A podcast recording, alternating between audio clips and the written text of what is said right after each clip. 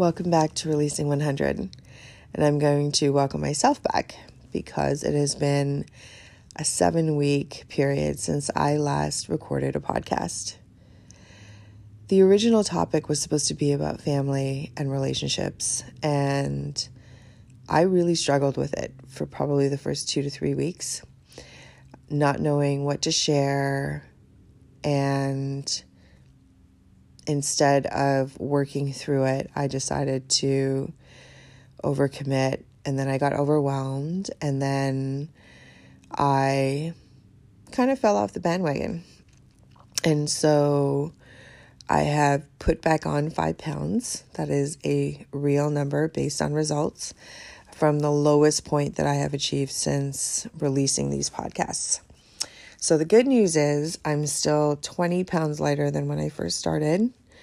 And the even better news is I discovered that before talking about my relationship with family and the concepts of the relationship of family, that the concept of my relationship with myself is more important.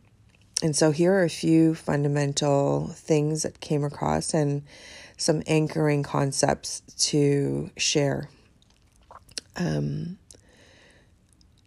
my body is the one thing that I am going to definitely have for the rest of my life.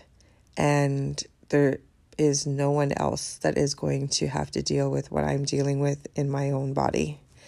And I have recommitted to planting my feet into the ground and looking at what is in front of me moment to moment towards making healthy food and drink choices and being gentle and graceful with myself when I don't. Because I do not think that beating myself up is actually serving me and serving the higher purpose. And the reason for this is so that I can live a healthy life and that I can expand my time in life if there's such a thing, because we all have our time. Um, but to also feel strong and healthy in this body for the rest of my life. And the truth is, as I'm aging, I am recognizing that it, the extra weight, is causing um, my joints to carry a heavier burden than necessary, and that's not okay going forward.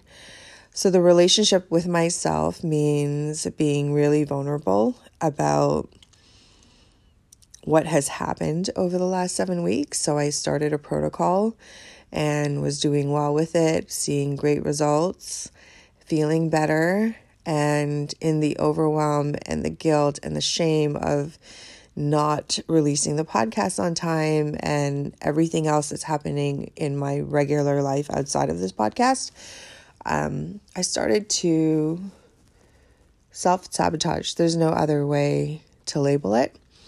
I started to eat the things that I knew that I wasn't supposed to eat and somehow justifying them, whatever that might have looked like at the time. However, um, today I did something pretty phenomenal. I had the opportunity to work out with a personal trainer and I took it. Um, and I had a great time. My body feels great. I am exhausted and ready to go to bed. And I feel that this is another starting point. And so I want to be healthy.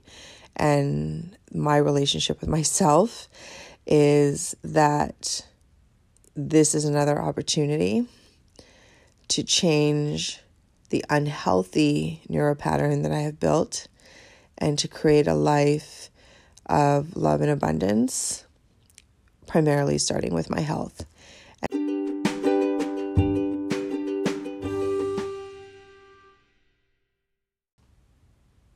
I was a member of Strong Girls, and, and I guess I am a lifetime member of a program called Strong Girls. And one of the biggest concepts that I learned from that was correct and continue.